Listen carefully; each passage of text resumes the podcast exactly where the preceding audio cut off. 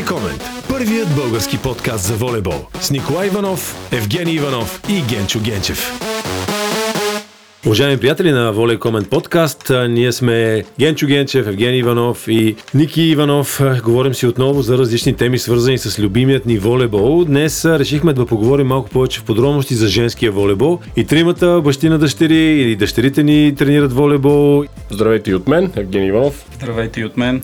Ами така е, живо се интересуваме поради проста причина, поне аз се върнах близо 25 години назад, събота и неделя да ходя отново по мачове и в зали, най-интересното, което може би, в зали, които по една и друга причина сме играли ние като деца, поне аз съм играл, но пък виждам за голямо мое съжаление много малко промени от тогава.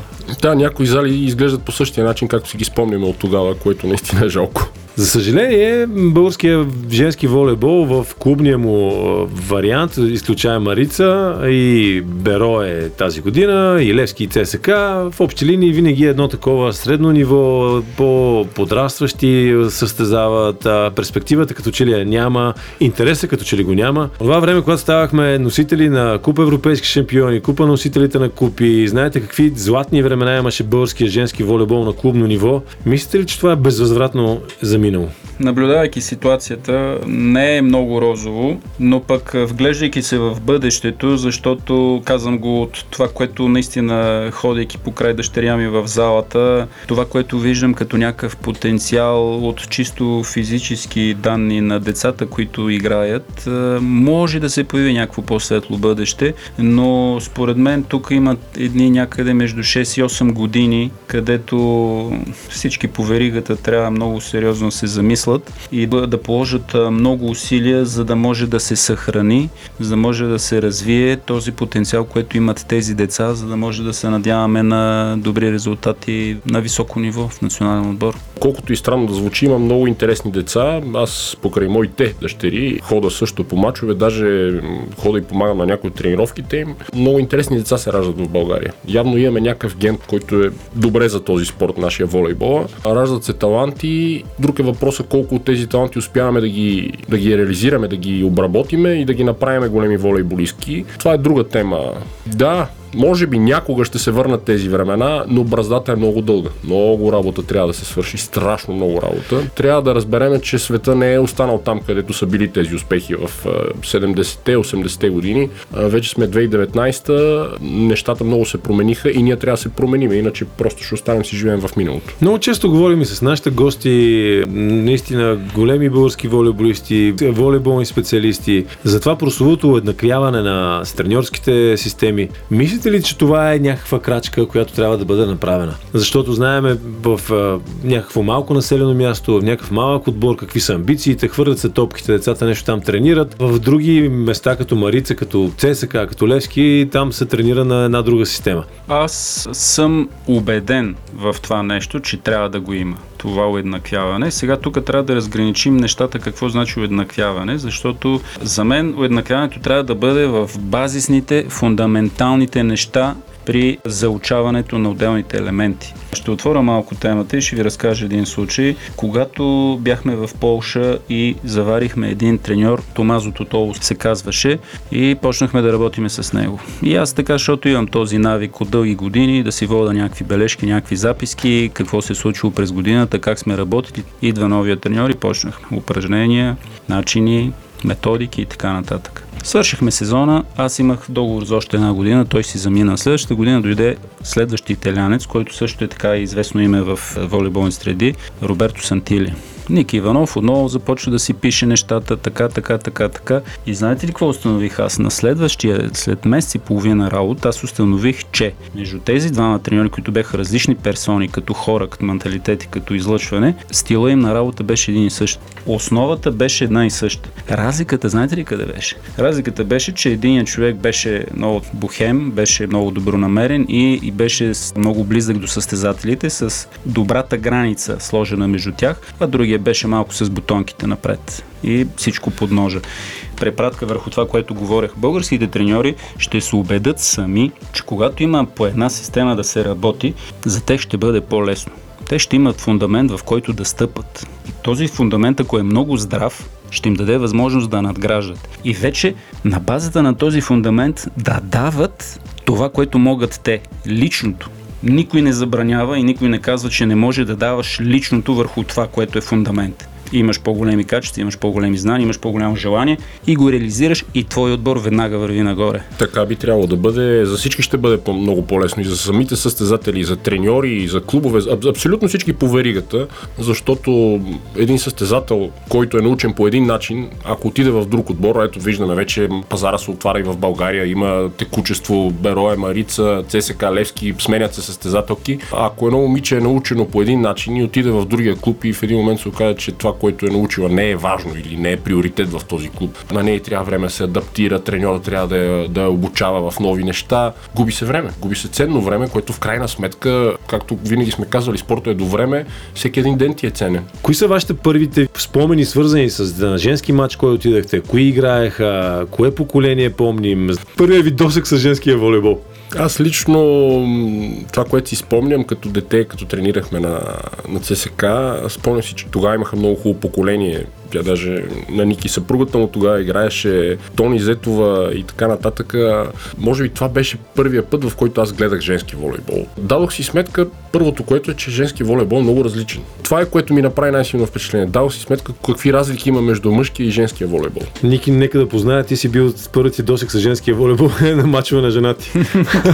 Това е едно на ръка, но в по-късен етап моите спомени са още по-назад, защото 86-та година, когато дойдох и аз в София в ЦСКА, наистина женски отбор на ЦСКА беше сила и имам някакъв спомен, че си играеха мачове в зала Универсиада и мъже и жени и ние обикновено като по-малки ходехме да подаваме топки и наблюдаваме. Беше гордо да се подават топки, сега не е. Да, тогава ми направи впечатление, че играят и то е много добър волейбол. Играеха тогава, сега... Вече доста по-мъжки го играят волейбол последните години, за да знаем финала на европейското сега в Турция си беше един волейбол на много прилично ниво с доста мъжки елементи. Сила... Да, тя и самата методика и начина на подготовка се промени, но явно не може да се избяга от това, че нали, сега физическата сила няма как се компенсира, но според мен женския волейбол е интересен за гледане. Това го показва и това, което виждаме шампионатите в Турция, шампионатите в Италия. Виждаме, че когато се играе световна купа или там Лига на нациите, интерес е голям. Атрактивно от гледна точка на това, че топката се задържа по-дълго в игра при жените. Като цяло това е един от най-големите плюсове. Топката седи в игра много дълго време, има акции от едната страна, от другата страна противодействие. При мъжете доста по-рядко се наблюдава това. А оптимисти ли сте дали ще се върнат у нези времена? Спонсорите отново ще почнат да им бъде интересно да дават пари на женски отбори. Знаеме каква е финансовата ситуация в по-голяма част от отборите. Пари няма, действайте и хората си действат и за това, което е без пари, че пак е супер геройство да имат 8 отбора в България. Аз лично съм оптимист. Смятам, че топката е в нашото игрище, имам предвид на големите, на възрастните, които трябва да създадат необходимата организация, трябва да създадат необходимите условия, за да може тези деца да реализират своя потенциал. И трябва да сме оптимисти и трябва да вярваме, че нещата могат да бъдат и по-добре, от което са сега в момента. Като споменахме легенди, легендарни успехи, предлагам да включим в нашия разговор Мила Кьосева, една от легендарните български волейболистки, с мнение за всичко това, което и ние коментираме. Добър ден, Мила, здравей, Ники Иванов се обажда. Здравей. Днешната тема, по която си говорим във Volley Comment подкаст, е женския волейбол, Суперлига, национален отбор, подрастващи, и смятам, че ти си човека, който може да ни каже едно компетентно мнение как се развива женския волейбол и на къде се е запътил. Броени дни преди началото на първенството при жените, изглежда ли за поредна година всичко предрешено с проекта Марица и има ли някакъв шанс да се промени статуквото? Ами аз не мисля, че тази година е момент, в който ще има някаква промяна, тъй като Марица е отново, според мен, водещ отбор в женското първенство, така че след Марица се подреждат останалите отбори и нататък вече, който успее за второ, трето и нататък места, ще се борят останалите отбори. Само въпрос на финанси ли, на организация ли, как виждаш ти нещата? Значи първото нещо е, техните цели относно международните турнири е съвсем различно, отколкото ги имат другите отбори, в които нямат цели да стигнат някъде по-далече в Европа. След това продължават отбори, които не участват в Европейския европейските турнири, но се опитват всеки път да достигнат Марица, това е ясно. Отбор, който може да им се опре, Беро е Стара Загора, Левски. Сега ще мисли и ЦСКА да бъде в тази листа, но нашия отбор е много млад и мисля, че още не е готов, за да може да се бори с толкова опитни и добре подготвени състезателки. Ти се занимаваш с подрастващите. Виждаш ли някакво бъдеще в женския ни волейбол? Защото аз, по моите наблюдения, само в София има някъде около 10-14 отбора. Къде се къса нишката, че имаме толкова много девически отбори, а пък в следващия момент имаме една шепа? В София подрастващите отбори наистина са много и това се за прекадетки става дума, защото те са най-много. След това в по-горната възраст, кадетки където отиват, намалява бройката. Виждаш ли времето в бъдещето, кога ще се пълнат отново залите, както беше по твое време? Това по-скоро се получаваше в годините, в които играхме европейски купи. Самите отбори бяха много равностойни като сила, за да може да се появи интерес от зрителите. Провинцията тук таме го има това нещо, но аз не виждам как ще се върнат хората толкова много да дойдат да гледат. Трябва и с националните отбори да почнем да имаме успехи. Това с женски отбор е един добър успех.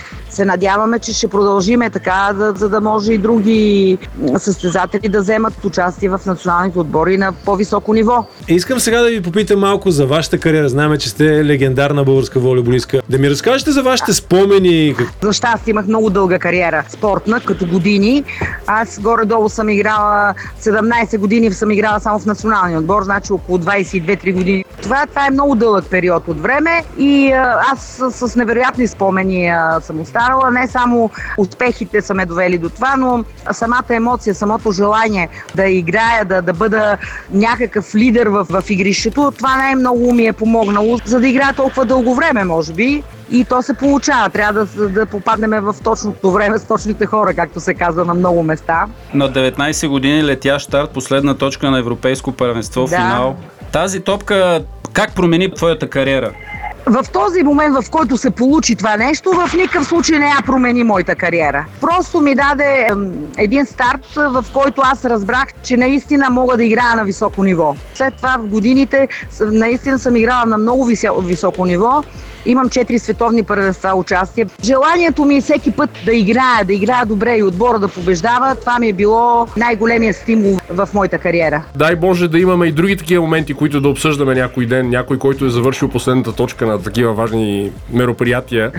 Много ще се радвам да бъде така. Нека да направим един скок и към националния отбор, женския. Ти каза, че това, което са постигнали, не е лошо. Имаме ли перспективи за повече? Трябва ли да имаме по-високи цели? Според мен ще имаме.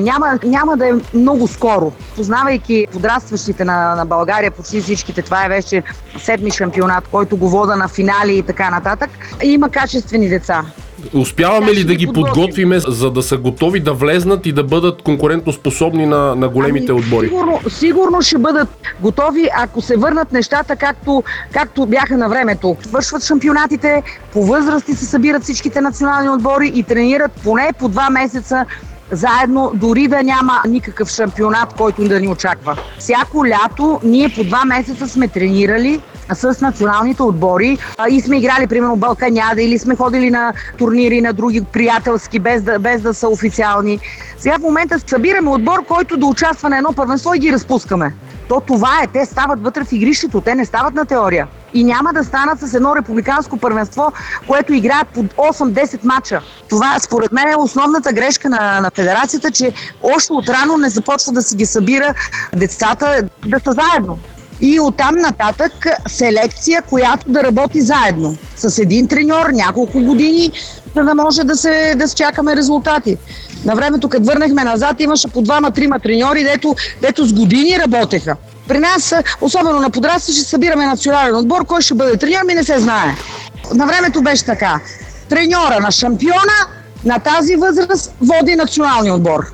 Да. А сега се оказват треньори на националния отбор, които изобщо не водят тази възраст. Те не ги познават. Трябва тия деца поне 2 месеца в годината да са заедно, които са перспективните.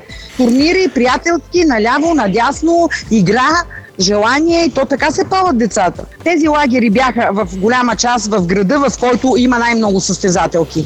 За да може състезателките да си стоят по домовете, да се намалят разходите, но отбора пак да бъде единен отбора. При добро желание винаги може да се направи една добра система и една програма, която да бъде ползотворна за всички. Да. Благодаря ти за това участие в Воле Комент подкаст. Благодаря. Чао, чао. Благодарим на Мила за наистина изчерпателния разговор. Има светлина в тунела. Може би не е розово положението, но розов оттенък има. Трябва да има, защото все пак света се развива. Трябва и ние да почнем да се развиваме. Наистина сега, малко по-бавничко, но не трябва да разхищаваме потенциала, човешки ресурс, който ни е строго ограничен, много съкратен. Не трябва да го пропиляваме. Имаме чудесни специалисти, които работят с децата. Има чудесни клубове. Продължавайте. Това е начина да поставим волейбол там, където е бил, в челните позиции и в класации, в първенства и като интерес. Волейкомен подкаст може да намерите на voleycomen.bg, в Волейкомен страницата във Facebook или в YouTube канала Волейкомент. Волейкомент – първият български подкаст за волейбол с Николай Иванов, Евгени Иванов и Генчо Генчев.